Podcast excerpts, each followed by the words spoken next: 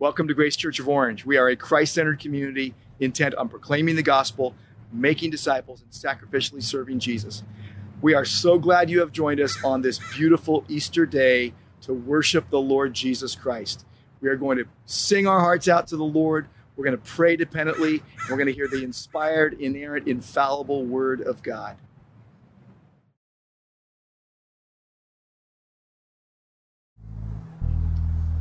Good morning. Good morning. Is that on? Can you hear me? Great. Okay. Well, happy Easter. Good morning. He is risen. He is risen indeed. Praise the Lord. It is so good to be together. And every day is Resurrection Day, right, for a believer. But today is a special day to celebrate that Jesus is risen from the dead. So it is so good to be together this morning.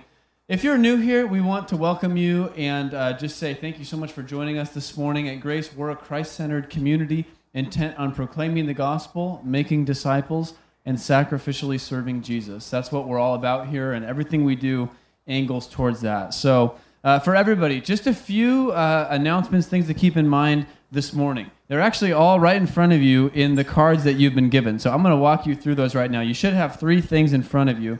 And the first is this little card, which is uh, a promo for VBS. So VBS is coming this summer. It's going to be an awesome week uh, out here under the tent. One of the last events we'll do under the tent, actually.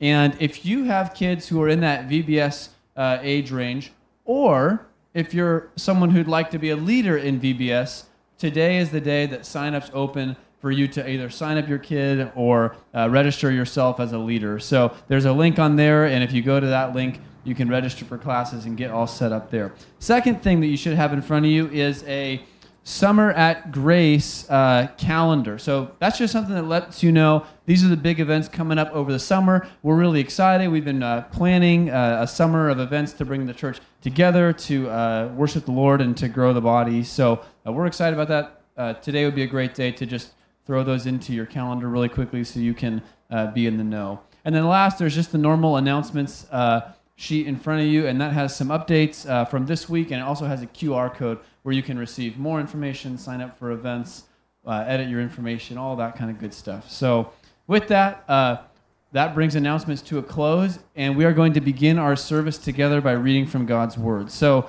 if you're able, you can stand with me now and open up your Bible to Luke 24. Luke 24.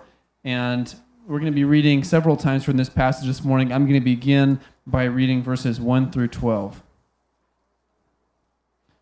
Luke 24, starting in verse 1.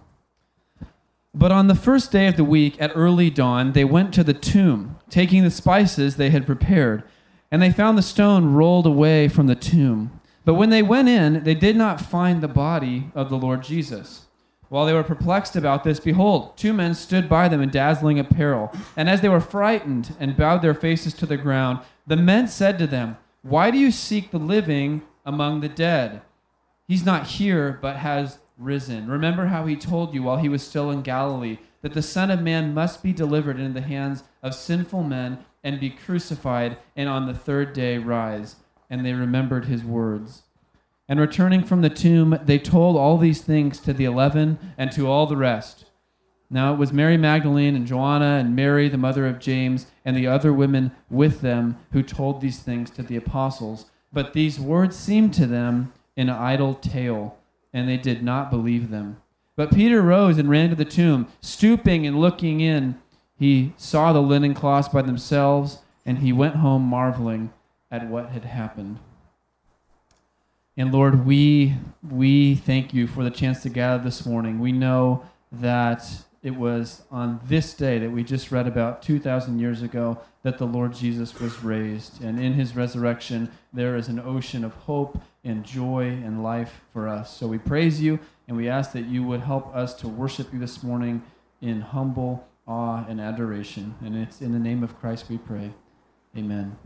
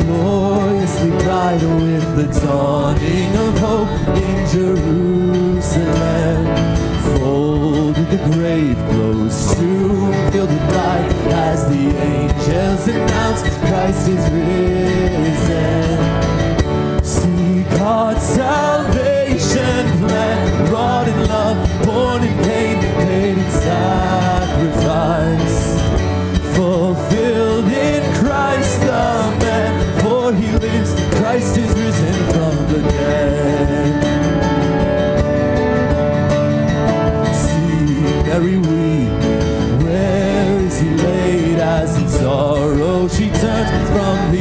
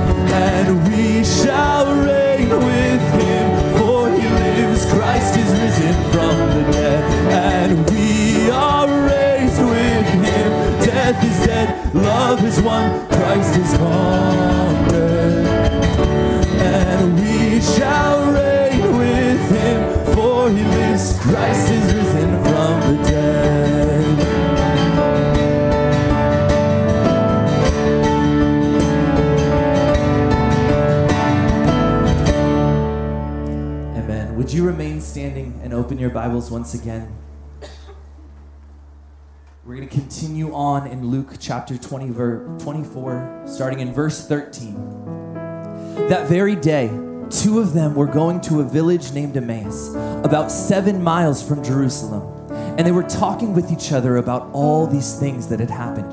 While they were talking and discussing together, Jesus himself drew near and went with them but their eyes were kept from recognizing him. And he said to them, What is this conversation that you are holding with each other as you walk? And they stood still, looking sad. Then one of them, named Cleopas, answered him, Are you the only visitor to Jerusalem who does not know the things that have happened there in these days? And he said to them, What things? And they said to him concerning Jesus of Nazareth, a man who was a prophet, mighty in deed and word before God and all the people, and how the chief priests and rulers delivered him up to be condemned to death and crucified him. But we had hoped that he was the one to redeem Israel. Yes, and besides all this, it is now the third day since these things happened. Moreover, some women of our company amazed us. They were at the tomb early in the morning, and when they did not find his body, they came back saying that they had even seen a vision of angels who said that he was alive. Some of those who were with us went to the tomb and found it just as the women had said, but him they did not see.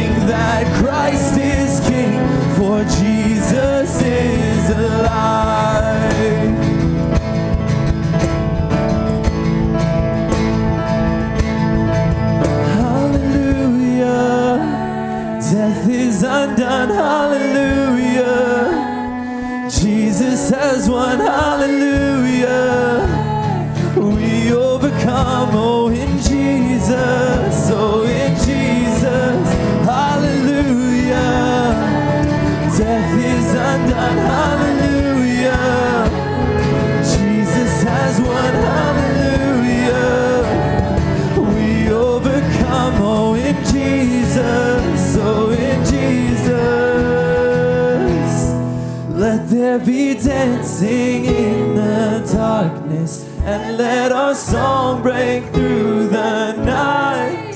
Lift your voice and sing that Christ is King, for Jesus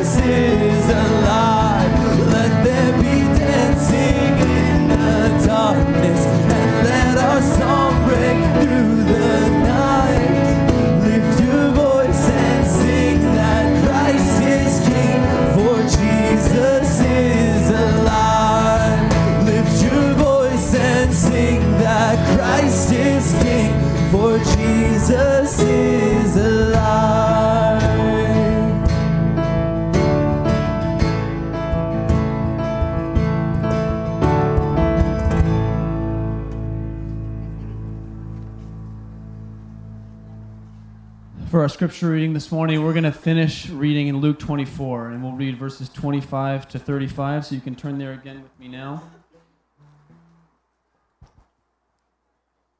Luke 24, starting in verse 25. And he said to them, O foolish ones, and slow of heart to believe all that the prophets have spoken. Was it not necessary that the Christ should suffer these things and enter into his glory? And beginning with Moses and all the prophets, he interpreted to them in all the scriptures the things concerning himself. So they drew near to the village to which they were going. He acted as if he was going further, but they urged him strongly, saying, Stay with us, for it is toward evening, and the day is now far spent. So he went in to stay with them. When he was at table with them, he took the bread and blessed and broke it and gave it to them. And their eyes were opened, and they recognized him. And he vanished from their sight. They said to each other, Did not our hearts burn within us while he talked to us on the road, while he opened to us the scriptures? And they rose that same hour and returned to Jerusalem. And they found the eleven and those who were with them gathered together, saying, The Lord has indeed risen and has appeared to Simon. Then they told what happened on the road and how he was known to them in the breaking of the bread. You may be seated. And in a moment, we're going to go to the Lord together in prayer. Before we do, just want to mention that uh, as we pray, we'll be praying for one of our missionary uh, families, and that is uh, Folly and Lily Ravwangi. And they are uh, serving in Madagascar, strengthening the church there. And so, uh, as we pray, we'll pray for them as we pray as well for our morning. So let's uh, go to the Lord together now.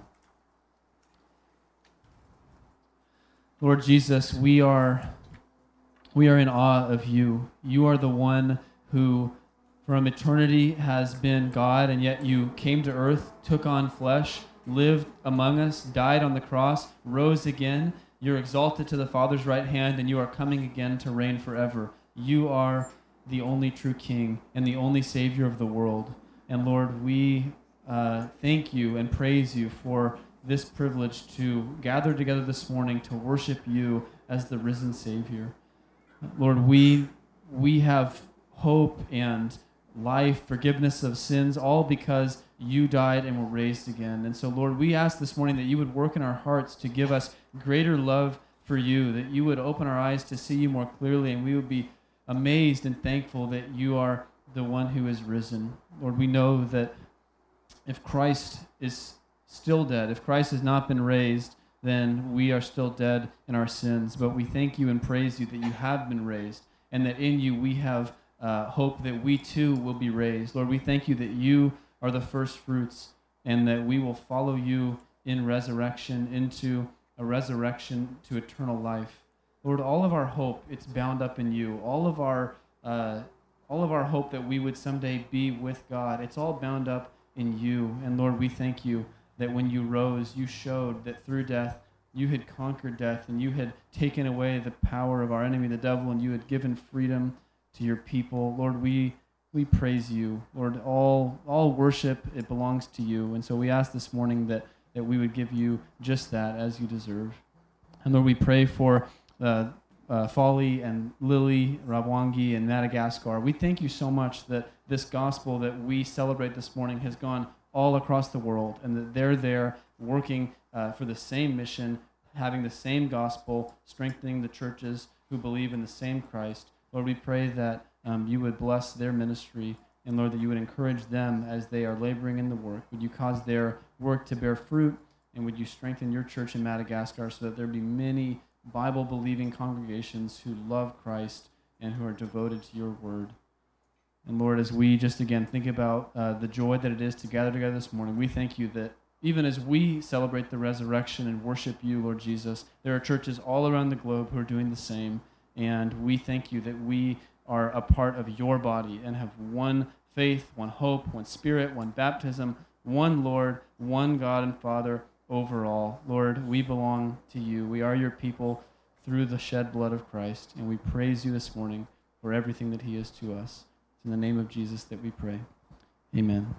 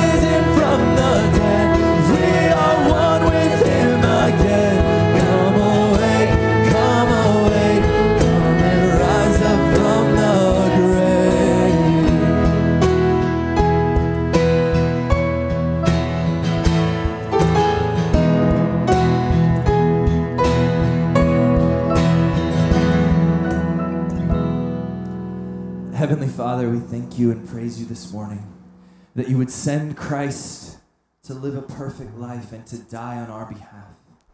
And not only to die, but to rise again. That in this, in this week full of emotion, thinking of the saddest of days, and yet rejoicing even now on this glorious Easter morning that Christ indeed is risen from the dead. That is our hope. That's where we place our faith and our trust that Christ, our Savior, is no longer dead, but He's risen. We rejoice in that truth. We celebrate that truth this morning. We ask that you would help us to see that more clearly.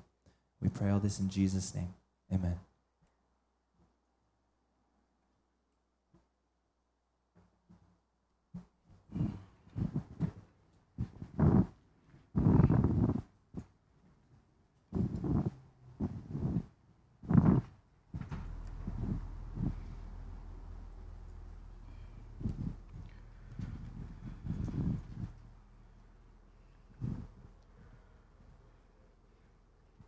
What do you think might have been the most important thing the resurrected Christ would tell his followers on the very first resurrection day?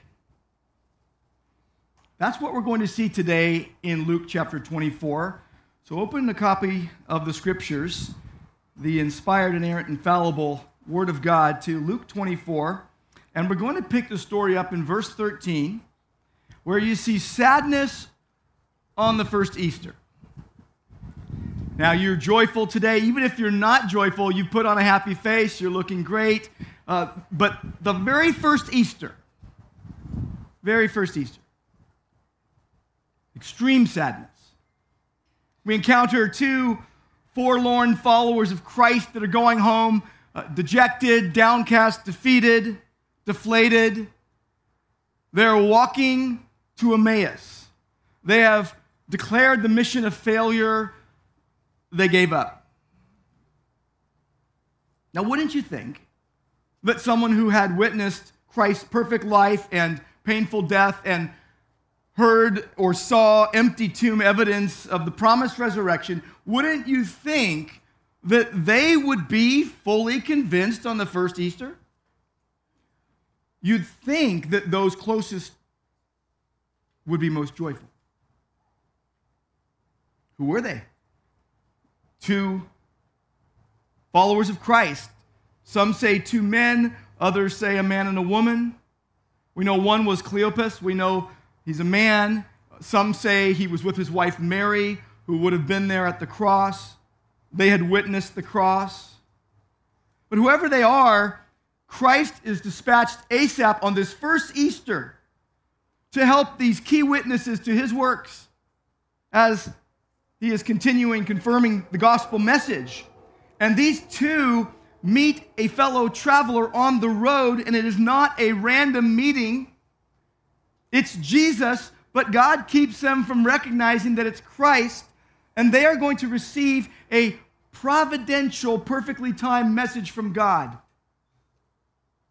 on the very first Easter, as they're sad and discussing these things together. And Jesus, who they do not recognize, asks them, What are you discussing? And they just stand still in their tracks. And they're looking sad. Cleopas throws back at him. You don't know? Are you going to tell me you're the only one in these parts that, that doesn't know what's been going on?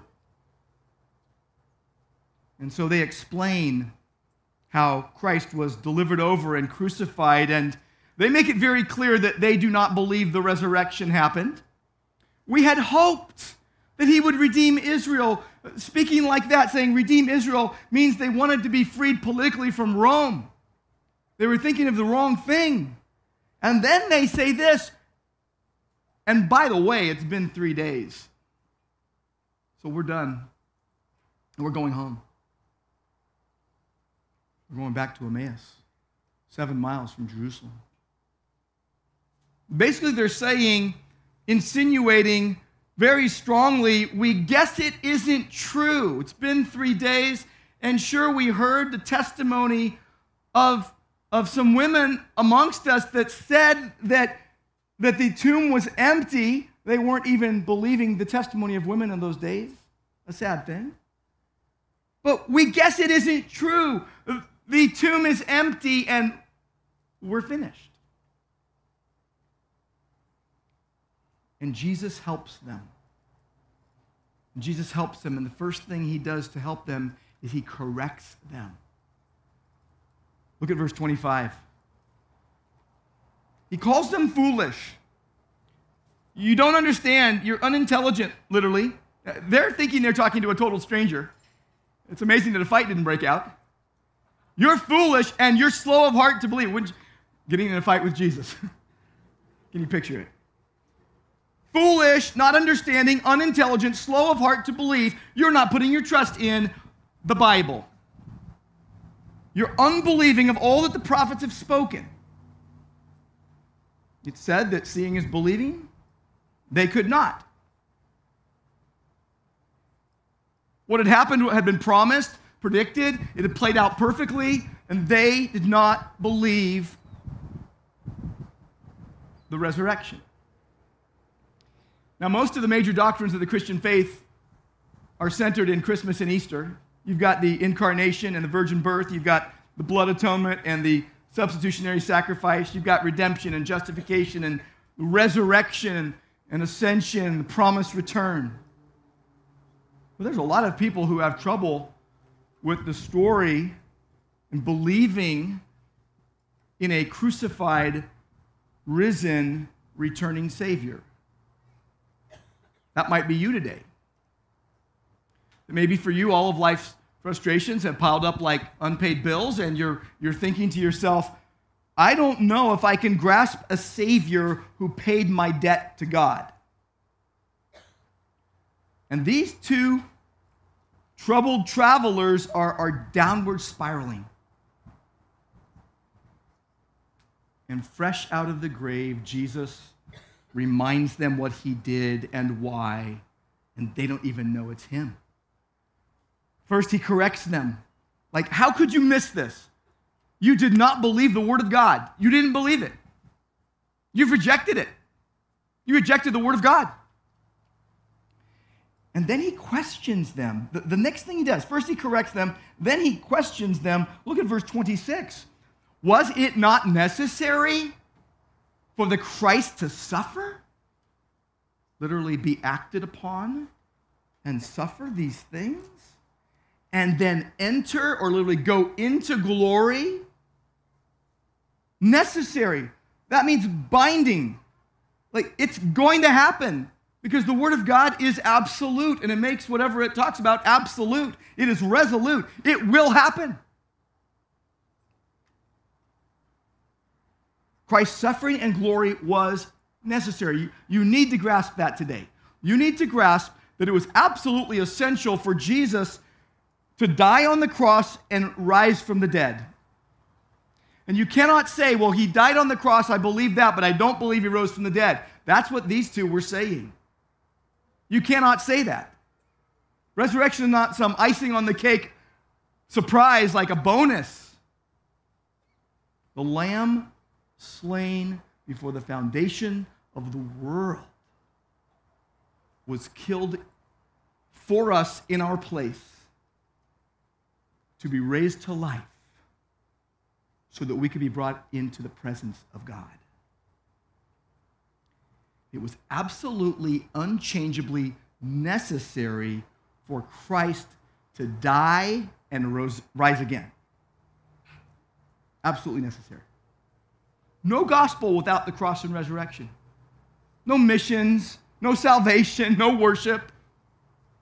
Matthew 16 21 it tells us that Jesus began to show, he's going to do it many times, he began to show his disciples that he must go to Jerusalem and suffer many things from the elders and chief priests and scribes and be killed. And on the third day, be raised. 1 Corinthians 15, Paul says it very strongly. I delivered to you as of first importance what I received that Christ died for our sins according to the scriptures, what the scripture said would happen. And he was buried and raised on the third day according to the scriptures, according to what God's word said would happen. So you must believe that God definitely did what the Bible says he would do. The cross, God's supreme act of love. John says God sent his only Son into the world so that we might live through him. In this is love. Not that we loved God, but that he loved us and sent his Son to be the propitiation for our sins, the mercy seat sacrifice for our sins. And John says, We have seen and testify that the Father has sent the Son to be the Savior of the world. You must believe it. The resurrection, an act of God involving all three persons of the Trinity. In John 10, Jesus says, For this reason the Father loves me, because I lay down my life that I may take it up again. No one takes it from me, but I lay it down on my own accord. I have authority to lay it down, I have authority to take it up again, and this charge I received from my Father. The apostles are preaching in the book of Acts, and they say, We bring you good news that, that what God promised to the fathers, what was written in the scriptures, this he has fulfilled by raising Jesus. As it is written in the second psalm, You are my son, today I have begotten you.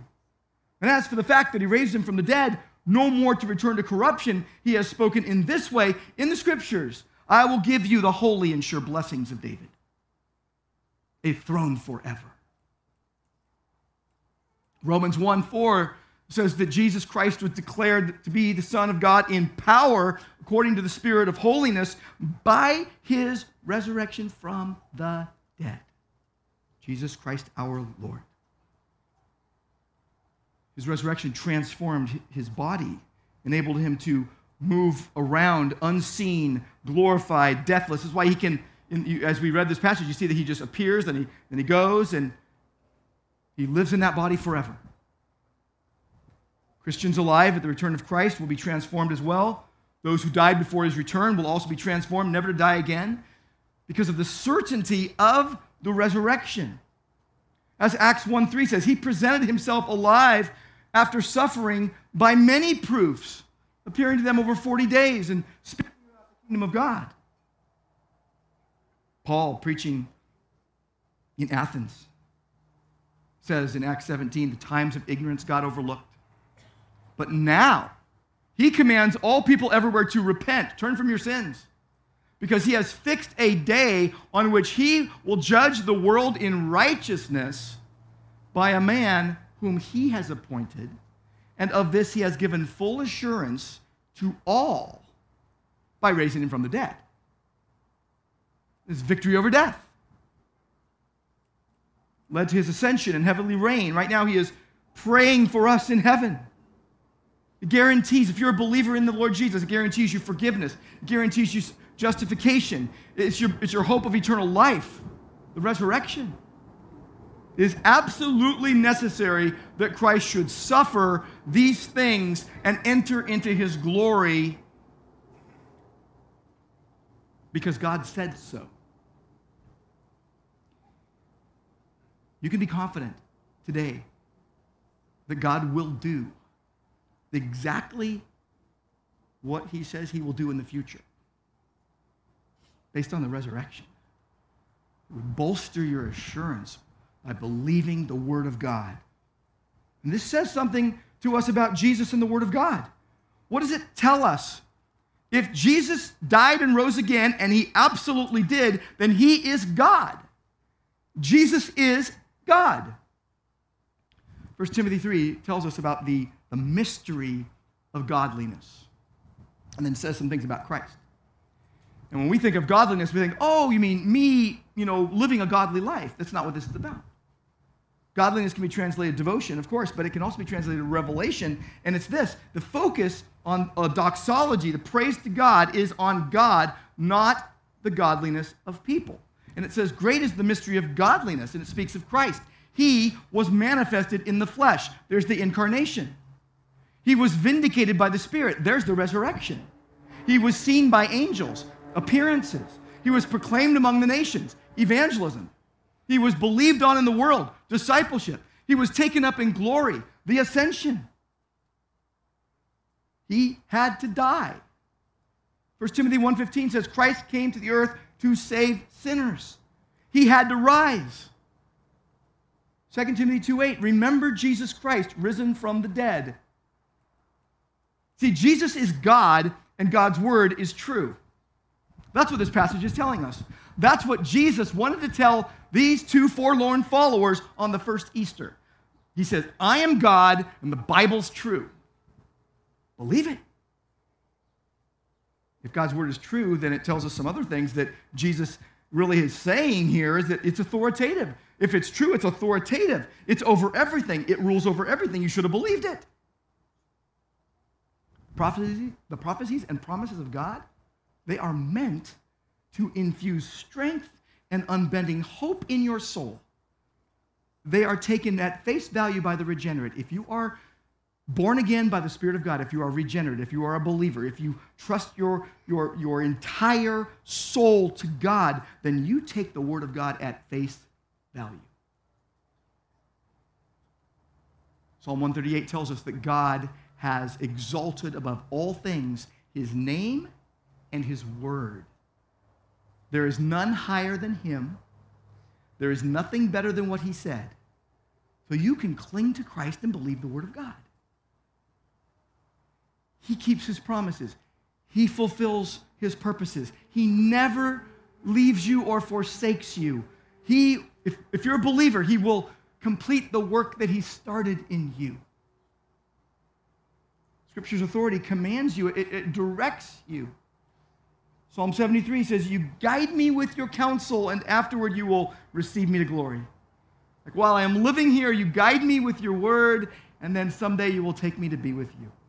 Psalm 119, 35 says, Lead me in the path of your commands. What a prayer. Lead me in the paths of your word, for I delight in it. Psalm 119, 105 says, Your word is a, a lamp to my feet, a light to my path that shows the way to go. It is authoritative, and it is also binding. The Word of God is true. It is authoritative. It is binding. You hear me say this a lot. It is conscience binding because you obey it or you suffer the consequences. The eye of faith sees what depravity obscures, and you are to take every thought captive to the obedience of Christ. And if your heart and mind is tethered to reality and it is anchored in Christ and being renewed by the Word of God, then you will not become unhinged by your own devices. Deep feelers see needs and they want to meet all the needs. Well, deep feelers need to be deep believers. Or else you're going to get tossed about by every wind and wave of doctrine as you go try to meet every need in the world. And you're going to start adopting beliefs that aren't true. Deep feelers need to be deep believers. Because the Word of God is authoritative. It is true. It is authoritative. It is binding, and it also changes you. And we're going to see a change that comes over these two that's miraculous and is only can, be, can come from God. It changes you. Psalm 19 talks about what God's word does. God's word does something in the soul of the person that receives it by faith.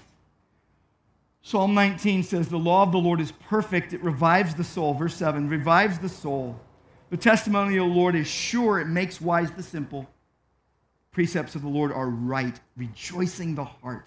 The commandment of the Lord is pure, enlightening the eyes, gives you understanding.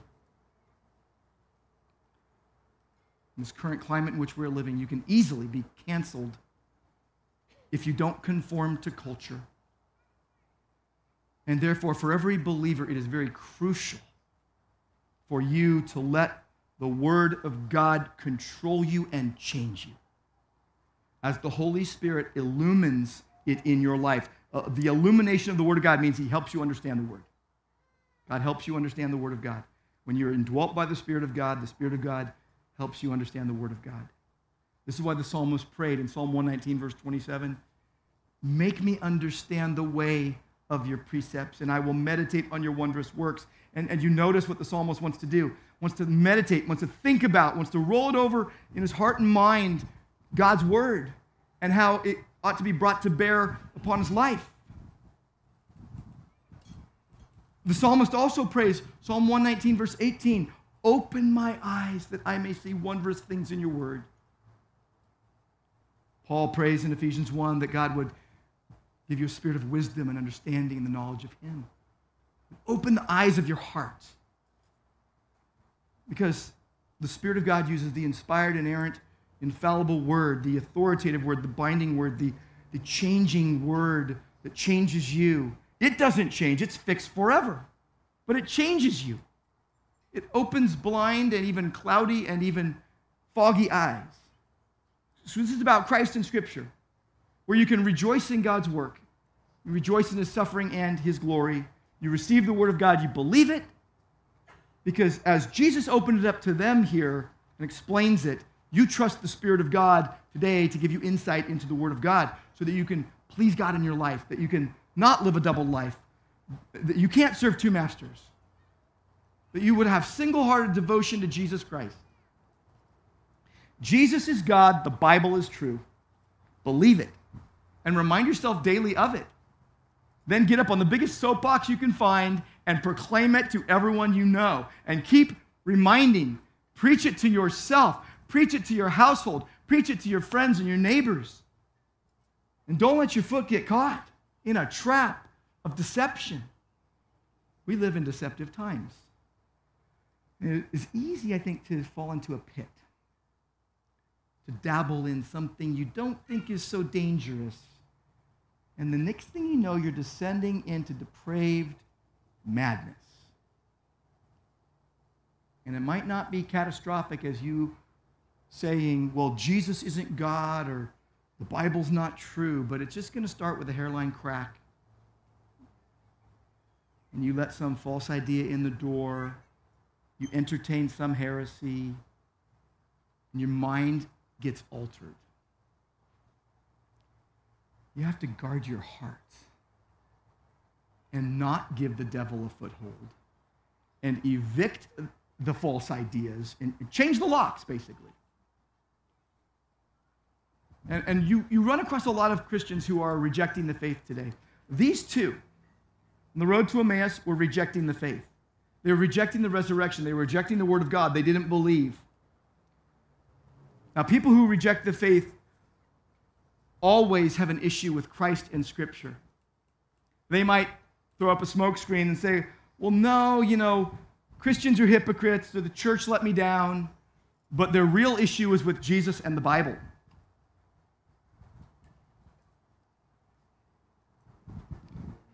You can rejoice, if you're a believer, you can rejoice in Christ.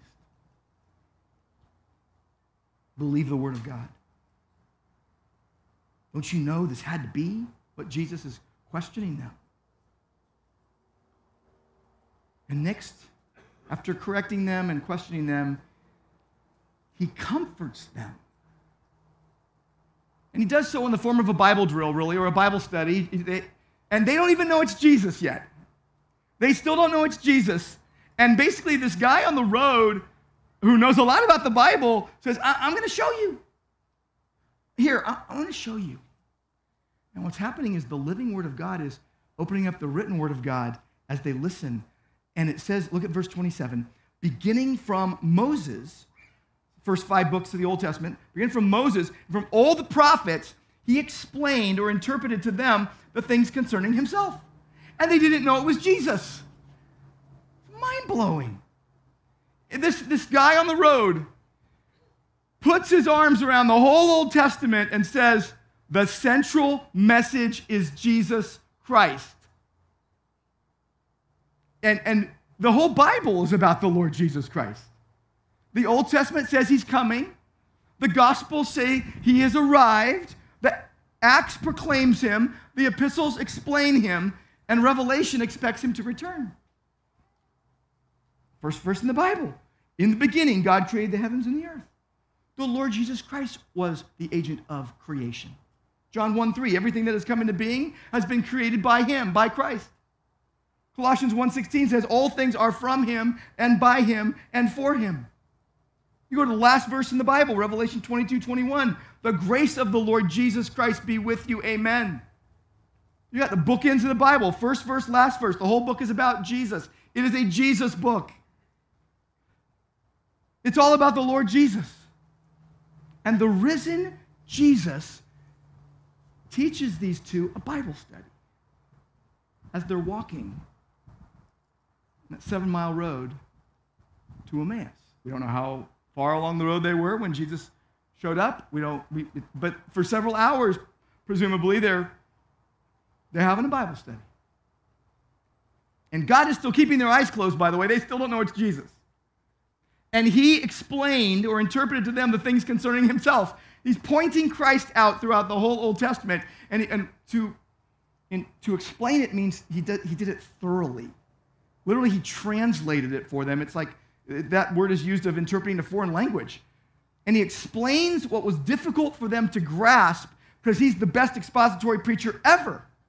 And he gives them comfort and he basically tells them, You need to see Christ in all of Scripture. And they still don't know it's Christ that's explaining it. So he starts in Moses, first five books. And, you know, we don't know where he went. We just know he went through. Maybe he started at Genesis 3.15, the seed of the woman that will crush the head of the serpent. And maybe he went to Genesis 12.3, promising Abram that, that all the nations would be blessed in him. But whatever he's doing is showing how all the scriptures point to Christ, how the ark pointed to Christ, how Isaac pointed to Christ, how the Passover lamb pointed to Christ, the Lamb of God who takes away the sins of the world. He points to the brazen serpent, how it points to Christ, and the scapegoat, how it points to Christ. Numbers 21, Moses put up that bronze serpent in the wilderness, set it on a pole. If the serpent bit anyone, he would look at the bronze serpent and live. Jesus said in John 3, as Moses lifted up the serpent in the wilderness, so shall the Son of Man be lifted up, crucified, and risen, that whoever believes in him may have eternal life. Surely he spoke of the Day of Atonement. Many think the Day of Atonement is a model of Jesus' priesthood that was copied and fulfilled. No, the Day of Atonement in the Old Testament was the copy of Christ's atonement at the cross. In the Day of Atonement in the Old Testament, the high priest would go through the tabernacle, various rooms and furniture, and uh, into the Holy of Holies, and the ark with the mercy seat. And it wasn't a model, it was a copy. The reality is that Jesus went through the greater and more perfect tabernacle, not of this creation, but with his own blood, he entered the most holy place once for all, and now he serves in the heavenly tabernacle, interceding for every believer. The Day of Atonement in the Old Testament, temporary access was granted into the presence of God after the tabernacle had been cleansed with no defilement. This annual Day of Atonement, Aaron would kill the sacrifice and enter the Holy of Holies with, with the blood and pour it out on the mercy seat. And Hebrews 9:23 tells us if the copy, the wilderness tabernacle, if that needed purification, then heavenly things had to be purified with better sacrifices. Animal blood could not atone. Sinful human blood could not atone. Only the blood of Jesus Christ, the perfect Lamb of God, could bring sinners into the holy God's presence. Atonement was made in the presence of God in heaven. It was a, a transaction within the fellowship of the eternal Trinity, with the Son willing through the Spirit to do the Father's will, and Christ's blood opened up the way to God for us. And Christ, unrecognized to these two travelers, is explaining these things. How it was appointed and predestined by God, planned before the foundation of the world. And this is just God exalting, mind stunning truth. God's glorious gospel goal that without the shedding of blood there is no forgiveness. This act of God with staggering implications, and Jesus, unbeknownst to them, they, they can't recognize him, he is explaining Christ is our high priest. By his blood, he opened up a new and living way into the presence of God. And that is why a Christian can draw near in full assurance of faith and live the Christian life and persevere and look to Christ and even share Christ's suffering And what the resurrected Christ was telling these two on that day before they even recognized him is the first Easter is no time to throw in the towel. And either is April 4th, 2021. This is the time to rejoice in the reality of a heaven securing victory for the elect. The Christ substitutionary sacrifice at the cross was necessary, and so was the resurrection. And he went through all the prophets. Maybe 2 Samuel 7, Nathan to David, throne established forever. Or Isaiah 7:14, the Lord will give you a sign. The virgin shall conceive and bear a son, and you will call his name Emmanuel, God with us. Maybe Isaiah 9, for unto us a child is born, unto us a son is given. Maybe Isaiah 53. Surely Isaiah 53. He was wounded for our transgressions, and it was the will of God to crush him, that he would see his offspring, the resurrection. And, and surely he, he probably went to Daniel chapter 7 and one like the Son of Man who is given dominion and glory and the kingdom forever.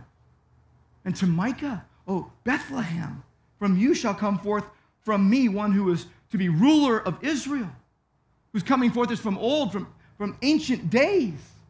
Surely he went to Zechariah 9, rejoice greatly, O daughter of Zion. Behold, your king is coming to you, righteous and having salvation, humble and mounted on a donkey. Because what he is telling these two is today, you both need to remember Jesus Christ risen from the dead. Believe the word.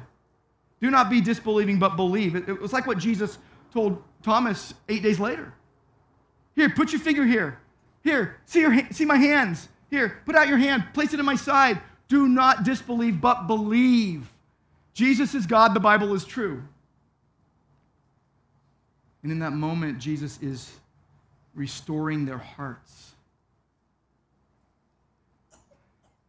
Word of God comforts because Jesus cares for you. Do you know that you can cast all your cares upon him because he cares for you? The Lord dwells with the downtrodden and the despairing and the lonely and the lowly. He says, I, I dwell in a high and holy place and also with those who are contrite and of lowly spirit to revive the spirit of the lowly and contrite. They beg Jesus to stay with them, come into their home, and he's at table with them, and he breaks bread, and their eyes are opened by God, and they say, It's Jesus! And he vanishes. Poof. And they're like, Our hearts knew it. He revived them. He regenerated them. He, they're rejoicing. And that very night, they hightail it back to Jerusalem. They run a 10K really quick, and they get back there and they give testimony with joy, Easter joy. And look at verse 34. Put your eyes on verse 34. We say it every Easter. He is risen indeed. They say it. You know why? Because they didn't believe it before. Now they're saying, okay, he really has risen. We believe it. He has appeared to Peter. Indeed, he has risen. That means certainly, verily, even if you want to use that word. In point of fact, as opposed to pretending or believing something false or fictitious. No, they're pointing out that which indeed is true. He is risen indeed. If you say it, you believe it. You have to believe it. And Jesus appears. All of a sudden, now, boom, there he is. Verse 40, he shows them his hands and feet. He eats broiled fish. Good choice. What, how great Christian fellowship is. And then he says in verse 44 everything written about me in the law of Moses and the prophets and the Psalms must be fulfilled. He opens their minds to understand the Word of God, and they worship with great Easter joy the Savior's assurance leads them to surrender to Him and to His sovereign sufficiency. They surrender to Christ. I was listening to a podcast recently of an ex hockey player, pro hockey player, explaining how his life got turned around. And he's teeing it up like it sounds like a testimony of faith in Christ. And he, he said, When I drive the bus, it always crashes. and I was an alcoholic and, and I had to surrender my life. And now I experience love and joy and, and peace. And I'm waiting for Christ. I'm waiting for him to say Christ. I'm waiting for him to say, and I love the Lord Jesus Christ, but he didn't. He didn't say it. Here's what he said I surrendered my will to the universe, and the universe has not once let me down. Ecclesiastes 7:29 says, "Man seeks out many schemes." Proverbs says there's a way that seems right to a man, and it's the way of death. Second Corinthians tells us Satan blinds the minds of the unbelieving that they would not see the glory of God in Christ. But if you're a Christian today, you belong to Christ. You love Christ. You join a church. You confess your sins. You live for his glory. You long for his return. You help people who are hurting. You speak the truth in love. You reject lies. You honor God's design. Because you believe that Jesus is God and the Bible is true. So today, do you believe to the point of absolute surrender in worshipful trust and obedience to God? Do you believe in the Lord Jesus Christ? If you do, you will have sweet comfort from the God of all comfort as He opens up to you the Word of God. Here we have the risen Christ helping, mercifully helping two needy followers on first Easter. Corrects them, he questions them, he comforts them. And the most important thing that Jesus said on, on the first resurrection day is I am God and the Bible is true. And Lord, we thank you and we praise you that that is true. That you are who the Bible says you are, that you do what the Bible says you do, that you, you will do what the Bible says you will do, and that all of our attempts to make ourselves better or earn your favor will never measure up. And if we're in you, if we're in Christ, our sins no longer define us. We have a new life in you. We, we've died with you, we, we're risen with you, and our burden rolls away at the cross. We praise you, Lord, that it was absolutely necessary and unchangeably so for you to die and rise again. We believe it. We believe that you are God and the Bible is true.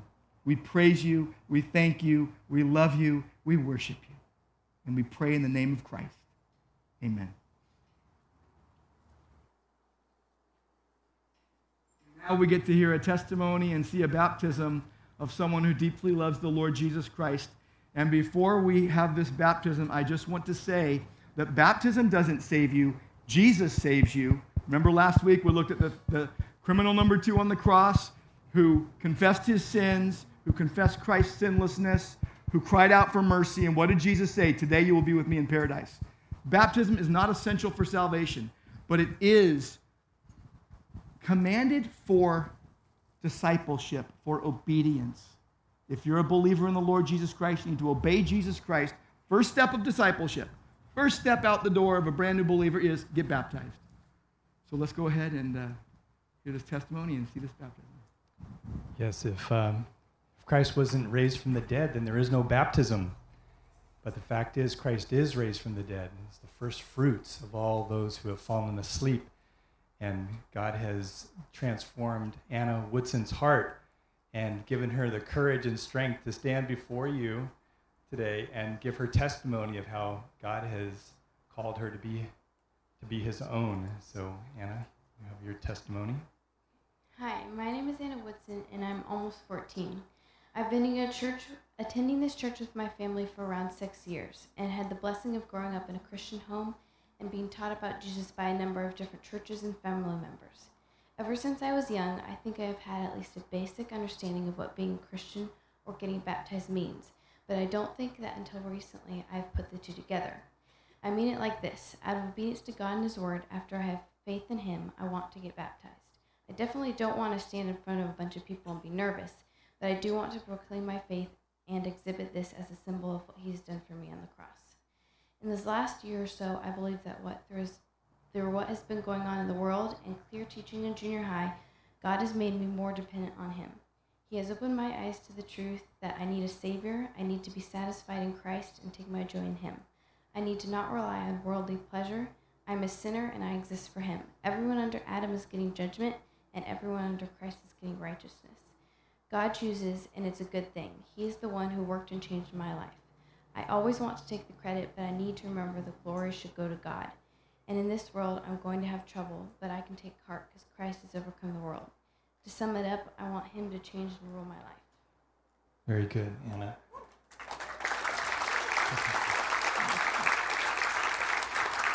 So, based on your testimony, you have trusted Christ for the forgiveness of your sins. Yes.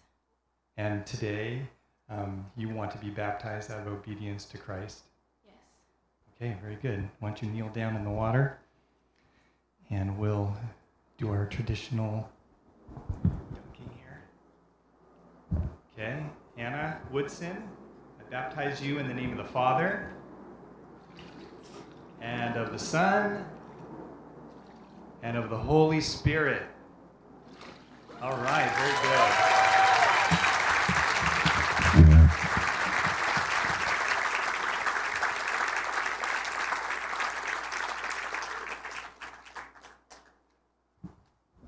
Yeah, let's let's pray for Anna now, and she now has confessed and joined us. Well, joined us a while ago, but now has confessed her faith in Christ. Join me in prayer. Father, we thank you for your transforming work in our hearts and our minds, as only through you can our hardened hearts be made soft and pliable and receptive to the gospel, to your Son, to the sacrifice on the cross, to his death on the cross, his burial, and his resurrection. We thank you for your work in Anna. We pray for your strength and the power of your Holy Spirit to indwell her, to encourage her, and to convict her as she continues to walk her life, to glorify you in all that she does and all that you have planned for her. In Jesus' name we pray. Amen. Amen. Would you stand if you're able and join us as we close singing Hallelujah, what a Savior? Man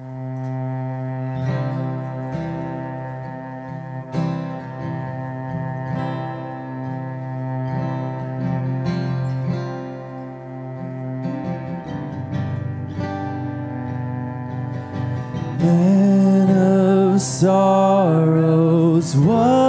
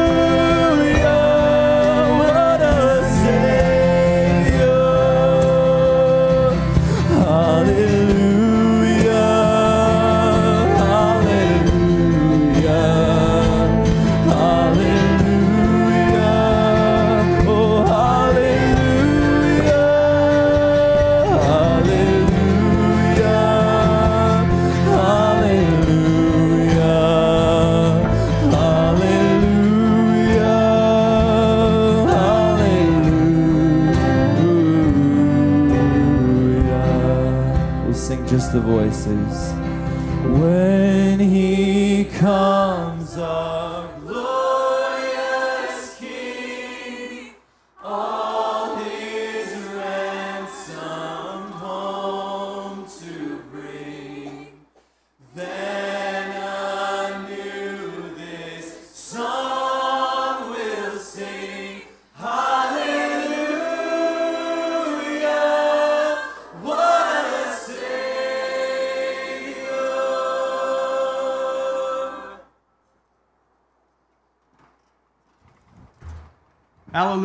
Savior.